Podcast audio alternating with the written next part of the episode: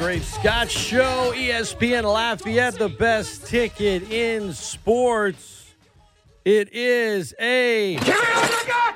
Give me all you got! Give Me All You Got Friday Pro Nola segment. Joining me now, I'll be out next week, so our last time to chat for a little while is our Saints and Pelicans correspondent, Gus Kattengell. Gus, good morning, my friend. What is up? Hey, man, how are you today? I'm good. Welcome to July, brother. So let's get right to it. I am going to cherry pick off of a topic you had on your show earlier this Sure. week.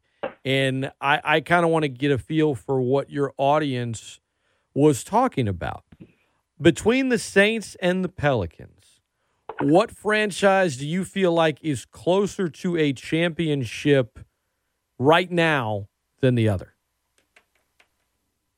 So I would say, out of those two, I'm probably going to say Saints as opposed to the Pels for a couple of reasons. First and foremost, the Saints have actually players that have playoff experience, and I know the Pels do this year great, but they did it in terms of, you know, the, the season alone. And and one of the most important players, Zion, has none. So when you look at it like that, and I just look at how the NBA operates and the way they work, and it's a little different than the NFL from this standpoint. I think with the NFL, um, you have seen, I mean, the Bengals, right? Two seasons with Joe Burrow removed, they play in the Super Bowl. The NFL's system allows you, if you do a good job, if you draft, if you scout, if you sign players, to be able to quickly get somebody that can help you turn around something in the first or second round, and you can be competitive. And if things go your way, you can compete. I think in the NBA, it's a little harder in that your top tier players now we've seen the last couple of years, Scott, they get to choose. We just looked at this week, right? Somewhat speculation about where KD, Kyrie's going to go, this guy, that guy, and John Wall gets 41 million from Houston just to leave, then joins the Clippers. Well, now it's Wall and George and Kawhi. That's the difference, right? If if Kyrie Irving would have joined the Lakers, as much as I can't stand them, um, it would have made a difference with AD, LeBron, and Kyrie. So it's a little different in the NBA. But I, I think I would I would counter it with this, right? The window may be longer, and that's something I talked about today, uh, uh, Thursday on the show, about uh, the the window that you're going to have that that could be a championship window. I think it's shorter in the NFL. It's longer in the NBA that you can maybe compete for a championship. But I think the Saints are from this basis. It's what I've told you for a couple of months, right? I think this team can win the division. And if they win the division, that's 10 to 12 games you would think you need to win. 10 to 12 wins with the schedule they have, with teams that are in the playoffs, were in the playoffs, are expected to be in the playoffs, stock full in that schedule, then there's no way you can tell me they're not going to be a contender. So I think they're closer from this standpoint. I think the reason people are hesitant is because of their quarterback. If that was Dak Prescott, if Deshaun, and I'm not talking about the morality, the legality, the suspension, if Deshaun Watson was the quarterback on this team, would you think they're a contending team? I bet you many people would probably say yes. So, and and they would be right. You have one of the best receiving cores potentially, and, and that's what you do as an analyst, right? That's what the the NFL analysts do. That's what the talk shows do nationally. They project. They're using projections. What is projected? Because health is obviously health, right? I mean, everybody's going to be different. Josh Allen and the Bills would be different if Josh Allen gets hurt. So, if healthy, how will these teams be? Well, potentially you you do have a guy in Michael Thomas that can be something, and you have a guy in Chris Olave that is probably better than what you had last year from any of your receivers, and you have a five-time Pro Bowl receiver in Jarvis Landry. So that receiving core should be better. You have a pretty good running back, named Alvin Kamara. If your quarterback plays at a Pro Bowl level, why shouldn't you be a contending team? You should likely have a top 15, maybe top 10 defense.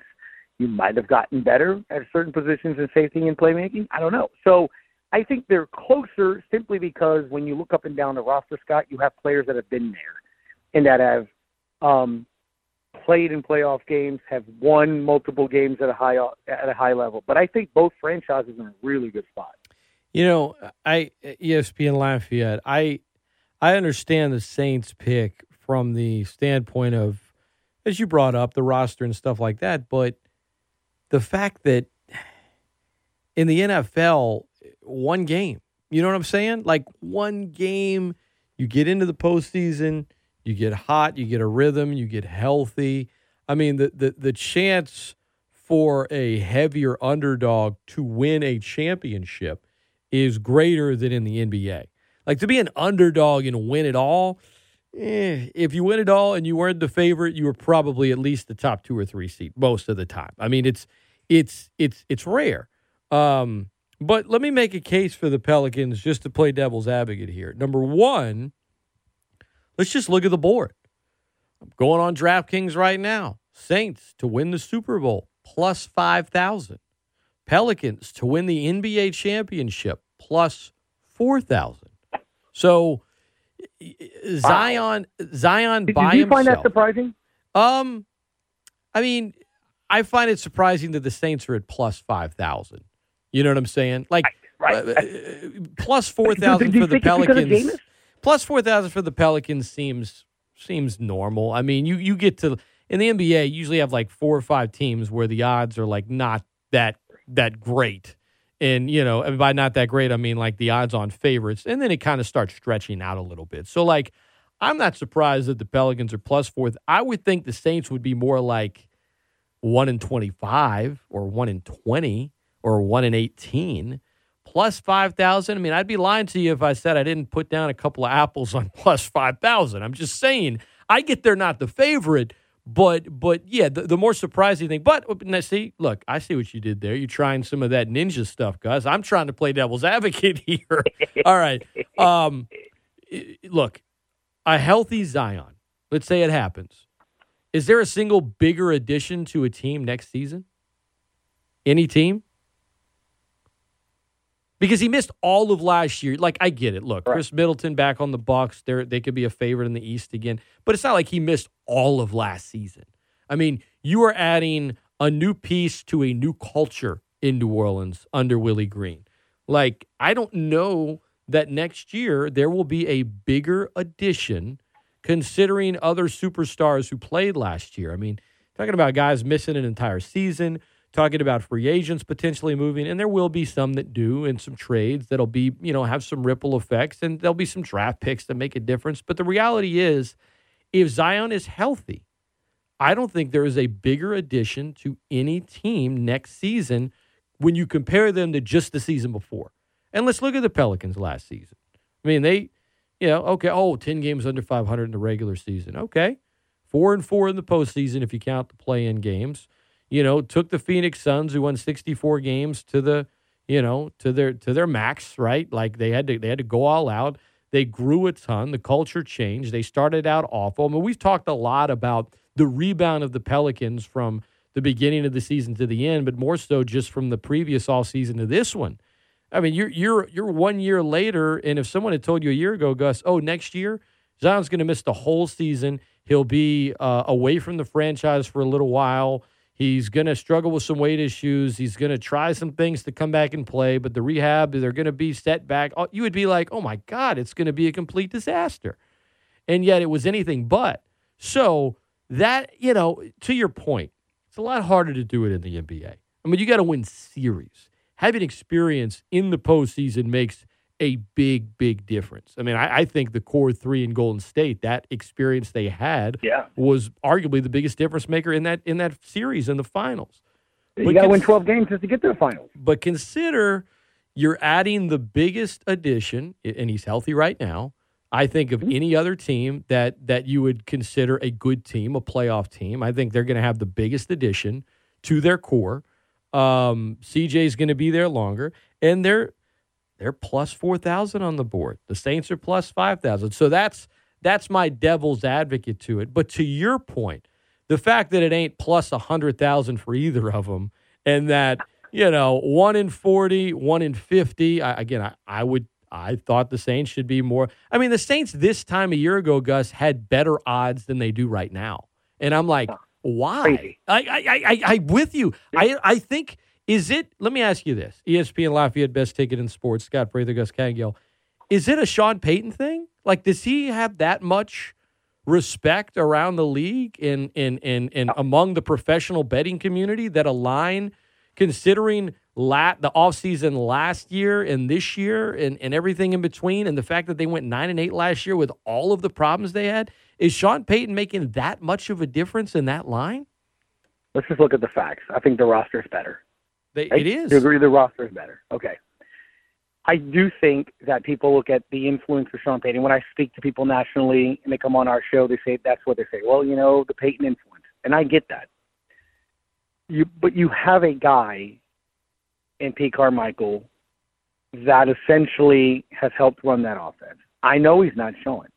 And Sean does have a football acumen that I mean, there's a reason he's a good coach. I would also argue that he also has some things that I do think is stubbornness and and things, you know, that that kind of go back against him. I mean, I, I will say this to till I'm blue in the face. His over evaluation of the receiver position group last year killed him. I mean, it just did. And you know, when you look at the new coach, the first two things he did essentially was bring in Doug Marrone to help the offensive line, and the thing that really stood out was he brought in the Alabama strength and conditioning coach because they've had an issue, you know, for a couple of seasons, staying healthy, the offensive line. I mean, I It, it surprised Ramczyk no one when they made been in a brace changes. Yeah, for yeah. a couple of seasons. You It, know? it, it surprised no one when their changes were made to the training Right. staff and the medical Yeah, staff. I mean, that I, was I'm not even going to bring up the receiver coach because I love Curtis. I think Curtis does a good job. It's the players. You got to have good players. And I mean, I love Chris. I mean, I love Callaway. I, I love him. But Marquez Callaway, you know, is a nice story, and he's an undrafted player, and he made and he's earned his way to play in the NFL. But Jarvis Landry is a five-time Pro Bowl receiver. Michael Thomas is a record-setting receiver, and Chris Olave looks like an NFL prototypical receiver. Those are three big differences in the receiving group you had last year. You have a really good running back, and I understand he may get suspended, he may not. I don't know. I get it. I understand the tight end position. I get it. But if you're smart enough and you kind of see how the 49ers, and I've said this before to you, use Dab, Dabo, uh, Debo Samuel to where, you know, if I can get Taysom Hill in space one on one, hand it off to him, end around, a quick pass, and he's one on one with a linebacker or a DB, can I not get five yards when I need four? Can I not? You know what I'm saying? I don't, I don't need him to be Travis Kelce. I need him to catch the ball or hold on to the ball and run over somebody. He's not playing quarterback. When you look at the defense, if Peyton Turner plays most of the season, he's a first round draft pick. Kind of like Zion, like you're saying, you're you're adding a first round defensive end. If Marcus Davenport can be healthy, that helps. We will see how the safety position is, but Marcus Maye, as I've said to people, when you look at statistically and you use stats, is in the neighborhood of what you lost in Marcus Williams. He's either one or two behind or above Marcus in certain stats. People love the signing of a guy like Tyrann Mathieu. He's football savvy. He brings leadership. So I'm not going to sit there and say that you took a massive step back. And, you know, I mean, let's see what happens from that standpoint. But when you look at the talent on the roster, I, I don't understand other than people are saying, well, you don't have Sean Payton. And look, the guy knows how to push buttons. He knows how to motivate. He knows how to coach. No one's saying he doesn't. But at the same time, the individual that helped build the Saints to basically change its identity to defensive first is now your head coach. And when you listen, if you open your ears and you listen to the players the last several weeks, there's nothing but praise for Dennis on, on how he treats them and how he gets them and and understands them. He's not trying to reinvent the wheel. He understands what worked, and he says, "Hey, why tinker with it?" But he's going to add his, you know, tidbits to it. Bringing in a guy like Doug Marrone, I think, is bigger than the national media understands. That guy was an offensive coordinator here. He was a head coach in the NFL. He is going to be a fantastic voice for Pete Carmichael and Dennis Allen. It's going to be really good for guys like Cesar Ruiz and McCoy, who are still young offensive linemen. Even Ryan Ramczyk, Andrus Peat, tricks of the trade. A guy like Tre- you know Penning. You got a guy. He knows how to coach the offensive line. I mean, that's that's what he is. So if you can just be good enough and stay healthy and do those different aspects of it, you're going to compete. I know the schedule's tough, but man, you can say that about everybody. You know, if Lamar Jackson stays healthy, then the Ravens are good. If Joe Burrow and Ja'Marr Chase stay healthy, then they're good. If they're not, they're different teams. So you can use health with everybody.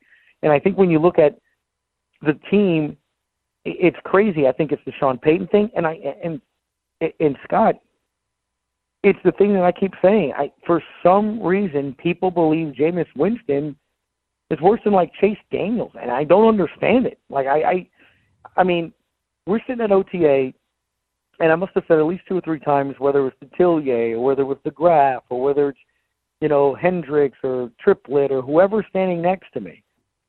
You almost forget because again, because of COVID, we didn't have as much access as we do now again. And then you're in the locker room and you're on the field and you're seeing the practices and dude, that guy is large. I mean, he's he's a big quarterback. His arm strength, his his leadership, and I, I think that matters. You know, and, and you got a guy that's hungry. And I'll say this: I used it on the show this week. When you look at how Baker Mayfield and the Browns are handling everything, you know, and he had his camp this week. He's like, I'm ready to move on. And you got national people saying he needs to just suck it up and play for the Browns and all that. I don't think you can overstate. This organization went all in on Deshaun Watson. Uh-huh. They should be called out for it, and they have been. They went all in. I mean, Scott, where would we be right now in this conversation? Disaster. This it would be the most miserable offseason in history. Right. Well, think about it. Oh right? God! Say, no, I don't even not like going to play for at least a year, or I mean, everything. Not, I mean, not just that, not just the football side. I mean, everything. It would just be everything. Ugh. I mean, I, I hate to say this, man. We wouldn't even look forward to talking to each other. It would be like, oh, we got to talk about that. God. I mean, again, and I'm not saying. Actually, I am. I, I think it does matter. And at some point, you do have to look at the individual.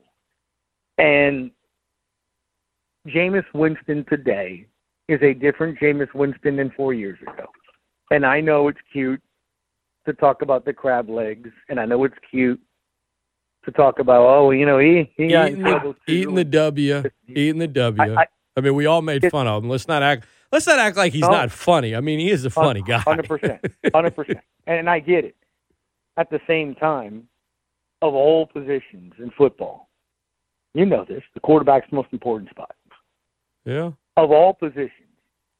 And when you come back from a season-ending double ligament knee surgery like he did, no one would have remotely said anything negative if he didn't participate in OTAs, right? I mean, Michael Thomas isn't, and that guy was out there.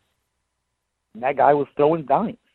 That guy is out there, you know, lifting. I mean, I mean, what was it? Wednesday, Tuesday, whatever it was. He's dropped another Instagram video. He's out there rolling, showing that he can roll out the pocket, stop and plant, and do those things. I think that matters. I think if I'm in the locker room, if you've ever played sports, whether it's playground, high school, collegiate, you understand what, what you know. Showing how you lead is just as important as you know being the guy that's very vocal. Some Yeah. people aren't vocal; they show by how they do it. He's doing both, but it is interesting, and that's why I said at the beginning of our conversation. If it was Deshaun, if it was Dak, if it was Herbert, if it was Burrow, if it was any of these quarterbacks here right now, it, it, it, it's vogue to talk about. I promise you, on the NFL Today, on Get Up, on all these ESPN morning shows, you would hear all these people talking about the Saints being a contender. I think there's doubt because Sean Payton's not the head coach.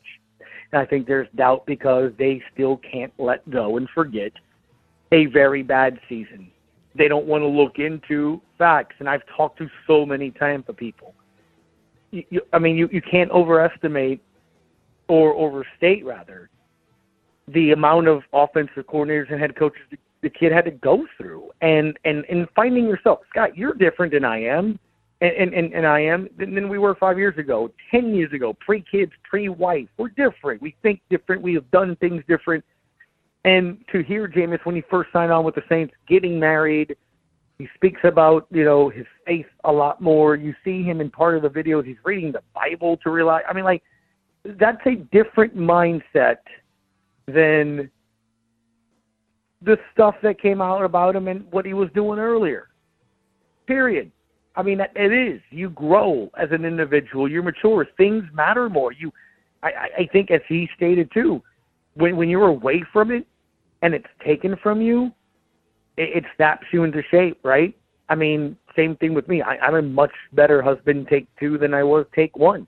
I mean, I am because I learned. I learned, hey, maybe I don't do this. Maybe, maybe this matters more to me. And you know, I've talked to you off air, and I've talked to my wife, and she knows this too. You know, I I don't do nearly as much day to day things that take me away from my family because it matters more. Because I realize you do all that stuff at the end of the day. If they like you, great. They don't, it don't matter. But what matters is your family. So, absolutely, my mindset is different than it was five to ten years ago. So, I guess all of that. What I'm saying is those are the qualities we used to revere in Drew Brees. It was always family first. It was team first. It was city first. It was, you know, work ethic. It was no days off. Everything was meticulous. And, you know, just seeing that, that he's doing it, I maybe get a different perspective than maybe people that just see a tweet or speculate as to whether or not this guy can play or not. Bottom line is this you add a five-time Pro Bowler. You add a guy that by this year, maybe a year later, Michael Thomas is going to be even better than he is this year because he hadn't played in a while. You add you have Kamara, you add Olave. Even if he goes into second year, I don't see why, which is the topic that I had earlier this week. Why can't you say the Saints aren't opening? And, and, and I said 95 days was the day that I kept saying. 95 days is October 1st from now. So 95 days from Tuesdays when I said it um, 95 days is October 1st. That's normally that month you get that first cool front, Scott. You open the window and you wait for that breeze to come into the house. That's kind of how I feel. My championship window includes the rise of a team, right? I mean, to me, the championship window wasn't just 09. It was you saw six, seven, eight, this team build to it that's why I almost I will also say the same thing when it comes to the Pels. I'm not saying they're winning this year, but to your point, let's say Zion has a full season, it's playoff experience, taste in the NBA, that bitter defeat in the first or second round. Look at Memphis, playing team, Ja hungrier in year two. I think it was the first week in the NBA last season. He said, I, "I'm out for souls. I, I want your soul." They they want to be in the number two seed. They made a ton of moves on draft night. They're they're in a window. They're trying to win a championship, and they're trying to maximize that that that stay that they can do it. And when I look at the Saints, I understand there's a question about the coach. I understand there's a question about the quarterback. But when you're looking at 22 guys essentially that start, and then you look at the depth of the team, and you look at something else Lyndon was talking about, Scott. Special teams. You don't think the Saints would have won two or three games with Will Lutz? At least one more. At least one more. Exactly. Yeah. So you essentially have your special teams back, which are pretty good. Punter's pretty good, and, and, you moved on from the leg. I mean, you moved on from the leg, and he's pretty good. And, and if Will Lutz can just be what he was, you're pretty good there. And you have depth at, defense, and I think you can improve on offense. You have better talent at receiver. Jameis doesn't have to do as much. Jameis literally just has to find the jersey color you're wearing that day and just throw it in the neighborhood. And when I say the neighborhood is this. There's a difference between you and me, Scott, going out there playing flag football and the quarterback has to deliver the ball to us, and as I mentioned, a five-time Pro Bowl receiver. I'm watching an OTA practice, and in the minicamp, I'm going to go to minicamp, the two days that the fans got to see The plays of the day that everybody that was there that covered the, those practices said was Chris Olave and Jarvis Landry. Olave catch in between traffic in between two players was one day, I think it was Wednesday, and on Tuesday was the one hand grab from Landry. When you have that kind of talent, you just got to get in the neighborhood. They'll make the grab, they'll make the play, they can read the football. It's easier, you're more relaxed throwing to a location because you can trust them. You understand that they know the game. You just get it. Drew Brees, when Michael Thomas first got here, said this guy practices every practice. Probably got in a fight with CD Deuce. Like it's the Super Bowl. It matters to him. And you've seen how active he was. He wished Olave a happy birthday on Monday saying we don't lose. I can't wait to see you run in the tunnel in the dome. You got a guy that's motivated. You got a guy that's happy with the room. You heard Jarvis Landry in minicamp say, I've known Michael Thomas since high school. So you got a guy, Michael Thomas, that all of us perceive is a head case. Well, you put two people in the room with him that he likes, that he connects with, that he's motivated to help, that he wants to be a part of, and neither, none of those three have to be the guy. They just have to do their thing. And if they do their part, because you can't double them all, you can't. If you take away from it, the other guy can hurt you. Oh, by the way, there's Alvin Kamara, and I get him at the City game. He's sitting 17 though, so you know it, it, it, that's the difference between the NFL and the NBA, Scott. Which is why I went Saints to the Pels, and I get your point, and I'm with you. It's just in the NBA, I got to win four games a series, four games first round, second round, conference finals, then four in the finals. That's that's a handful of games, dude. That's 16 games in the NFL. If I get that bye, which it's going to be hard, but let's say you don't, I got to win that divisional or the wild card, the divisional, and the conference championship in Super Bowl four. Four compared to 14 or 16, whatever it is, it's it's a big difference, man. So I, I think at the end of the day, that's why I, I go Saints closer, just because if they can just get in, then you know you got to beat that defense, that offense that's capable of maybe slipping behind that secondary and catching a long touchdown. What if Kamara has a six touchdown game against you? I mean, I just those are all the things why I feel that way, which is just nuts for me that there's so many people that just don't buy the Saints as a contender because if you even want to say that it's Jameis is the issue, at the very least you got to be able to tell me this that they're a quarterback away because you look at the talent, you look at the roster. Scott, I haven't done this yet, but it's my homework for the week.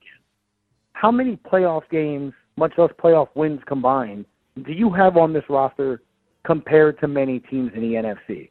I mean, remember, Alvin Kamara and Marshon Lattimore as rookies were in the playoffs. So they don't know anything but that. Last year was the first year they never were in a postseason. So you have a lot of young players that have experience that have been in the postseason. I mean, so to me, that's that's a veteran yet young team. I heard some clown on the national, you know, show on ESPN call the team the Saints an old team. I'm like, I, I don't. Cam Jordan is closer to the end of his career than the beginning, but you know, maybe Demario Davis. But I would not consider the Saints an old team. So I, I, I don't know, man. I just, I, I just, again, just looking at the roster production, the path, and the guy that I think most people doubt won a national championship, was the first pick overall, and in the season, and everybody loves to down on him, threw also 30 touchdown passes. I know he threw the 30 picks. He also threw the 30 touchdowns. That offense was predicated in just chunking it and praying. They had a bad coach. They had a poor offensive coordinator. Their philosophy was terrible, and I don't think their roster was very good. I mean, you remember? I mean, the Bucks were the team that would shove Lattimore in the back. They caught fights. Their their sidelines were a joke. I mean, that was the team that he quarterbacked. You think that's the Saints?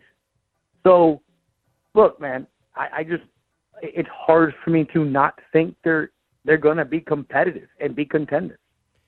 Gus Kattengell has been our guest. I had uh, a few more for you, man, but we're going to let you run. I know you got no, a clock. What, you, what, else you got? Shoot well, away. Let's go. I mean, come on. So the last thing I was going to ask you mm-hmm. was to name who you think the most underrated player in each franchise is all time. Ooh, um, think on it. We're going to take a quick time back. We're going to take a quick time out. We'll be right back. We'll let you answer that, and then we'll let you go. We won't keep you long. It's the Great Scott Show on a Friday. Give me all you got Friday, ESPN Lafayette.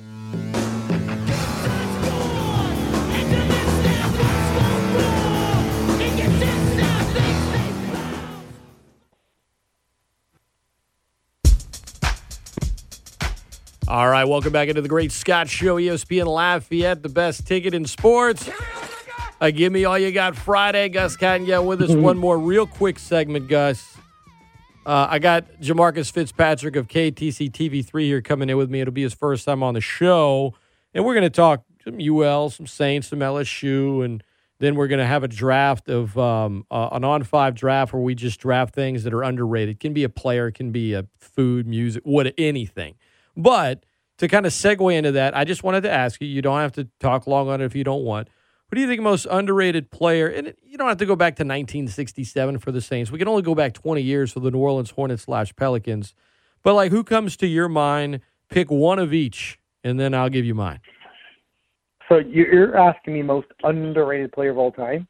In in the franchise history, yeah, underrated, underappreciated. Oh you know, I, I look. I'll go first. I think for the for the Hornets slash Pelicans, I think it's PJ Brown. No one's going to really think Ooh. of that because they were so bad when he was there.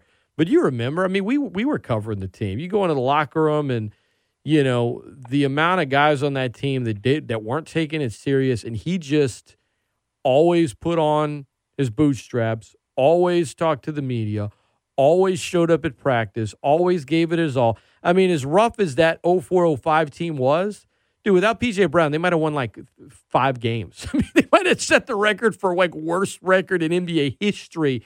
He was that important. You know, he's one of those respectable guys. It's like let's let's get him to a contender late in his career so he can maybe win something. And they sent him to Boston, and he did.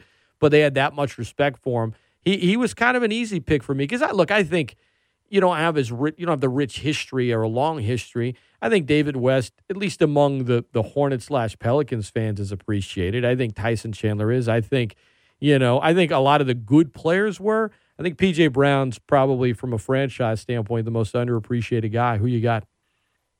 Ah, that's a good one. So, I remember obviously, you know, that that first game. I covered him from the first time they got here from Charlotte, and I'll I'll, I'll just give you a, a, a, a story. So he goes to Boston, he wins. And we had the Hooters Invitational Golf charity event. And we we're a part of it. So we're doing the show live in the clubhouse. He's there. Ask him to sit down. He does. First thing the dude is he remembers me. He's like, you know, I'm like, let me see it. And I see the ring. There it is. There's the ring. He goes, here you go. I, that that's PJ Brown. Like that's PJ. And and for like a year and a half after that, dude, um, he come on the show. He still lived in you know the North Shore.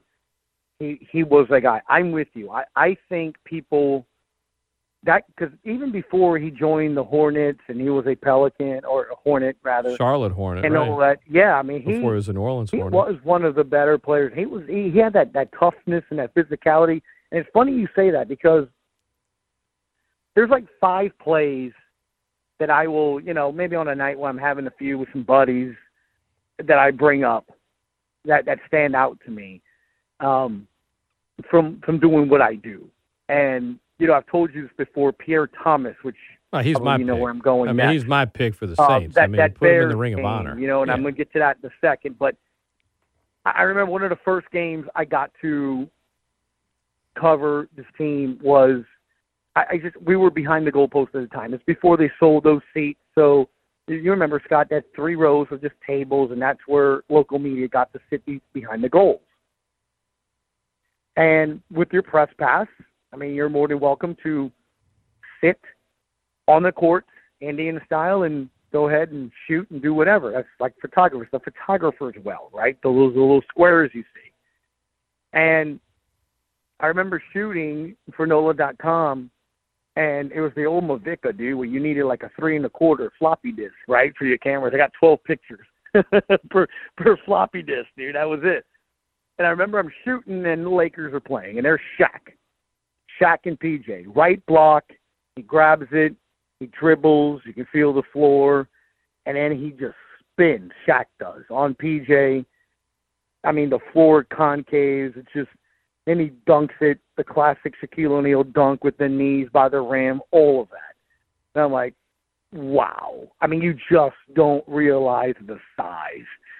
But and that's the thing, like with PJ, that that was him. He always took on the the physical, you know, role and and all of that. I I, I loved him I, as a player, as a citizen, as a guy that was from the state, his daughter, Give him a shine. you name it. I mean, just give him a shine. I'm with you. Yeah, no, I'm with you, man. He was awesome. As far as the Saints, I kind of hinted to it. I think Pierre Thomas, and when I go. say underappreciated, I don't think it's from the fan base because I would argue that the fan base got him on the team. I, it was my first. It was my first game as the Saints sideline reporter. I literally found out, like at two o'clock that afternoon, that I had gotten the job to be on the Saints broadcast, and that night was a what was a Thursday was the final preseason game. And the storyline going into the game against the Dolphins was this running back, and would Sean Payton choose him over Antonio Pittman, a draft pick? and Pierre left no doubt with that No doubt. performance. no doubt. And so I will never forget that. So I'm kind of tied to PT. I mean, he was a Uh, yeah, I mean, I, I'm friends with the that you would guy. I mean, he was. locker room. If I Yeah, needed anything to do about the running game, that was him. But Scott, to me, that game in Chicago, it was one of those prime time. It was a game where he started. I think it was an injury to Reggie, whatever. He was the starter, and I'll never forget. He, he's running all over the Bears, dude, in his first start ever. And it was the last game of the season. He had a hundred over a hundred and a hundred, over a hundred rushing, over a hundred receiving. I mean, and in his hometown. I remember. Go ahead. I'm sorry, in his hometown. I mean, he he remembers it Yeah. well. Yeah. dude. I mean, Urlacher. I, I just I remember the play like it was yesterday. I'm on the sideline, and if you're watching it on TV, it's the far sideline, and it's a run to the left side, and he's trying to cut the corner, and Urlacher absolutely levels him. I mean, levels him about four yards to my right, like two o'clock if I'm looking at the dial. And there comes sprawling, and they they both finish with their momentum about my feet. And Pierre is blinking. I mean, he he, he got popped, and he's blinking, and all I hear is Urlacher going, "Woo, woo!" And he hops up, picks up Pierre Thomas, pats him on the back, headbutts him, and goes, "That's how you do it." From that moment on, Scott, every time he got tackled, it wasn't a Saints player that picked him up it was a member of the Bears defense. And it like still gives me goosebumps because Respect. If you've ever played sports, the ultimate sign of respect is something like that. That the opposing team realizes their leader respects you that much that when that guy got tackled, a bear picked him up. I mean, like it still gives me goosebumps. Dude My guy. that guy played so hard. I mean, he scored his touchdown, the first touchdown in the Super Bowl, man. Like My guy. he was the Yeah. screen guy. He was the screen king. Best screen You know, player like- be, be- best screen best screen running back in NFL history. and that's why I say underrated because that guy did not get the props he deserved No. around the NFL circles. I was here talking to a young city, cat. Yeah. Eric Thomas was loved, dude. Look, you remember, you remember Reggie, and and, and you remember um, when they drafted Mark Ingram. You remember Mark Ingram in, in Atlanta Falcon game? He's slamming his helmet because Pierre Thomas was getting more carries and touches. I remember him upsetting people in his room that upset because he was getting the touches and carry because he earned it. And I will tell you, as as long as I live, from my years of covering, that guy embodied everything Sean Payton wanted to bring to that football team. And I've said it before. There's a cover of his memoir in his book of what it was like to be the head coach of the Saints, Colston's on there, Brees is on there, you know, Vilma's on there. Pierre Thomas has a photo on that cover because he was exactly, you know, Fujita, but Pierre Thomas is absolute, absolutely on that cover. He's, that's he's, even he's the man. No, he's he's the man, and you know he's working on a book. I hope he he's able to follow through. If he does, I can't Yeah. wait to read it one day. And you know he's he's honest about life after football, but Yeah. God, man, he was he was everything. He was everything. Gus, dude, I gotta let you run, man. Appreciate you joining me on this Friday. Yeah, it might be July, folks, but you know, Gus and I, we can always chop it up. I'll be out next week, but uh, we'll catch up after that, my friend. Uh, look forward to talking to you again soon. Enjoy the time with the fam, and um, shoot, we won't be by the time the next time you and I chat. I Mhm. think it's the day the rookies report. I was going to say, Scott, you realize two plus two is what? Four? Four Fridays, bro. Four Fridays. We'll be talking about training camp practice number three. There you go. We'll, so we'll be we'll be a few days away. I think the next time we talk, we'll be like a few days away from the rookies reporting, and then after Uh, that, it's a few days away from the rest I of the wait. team. I know. I'm just saying four Fridays. There you go. That's. Football is in the air, man. I appreciate it, brother. Let's talk soon. All right. Always a pleasure. All right. Don't go anywhere. Jamarcus Fitzpatrick from KATC TV3 joins me next on a Give Me All You Got Friday. It's ESPN Lafayette, the best ticket in sports. It's the Great Scott Show. rock so well.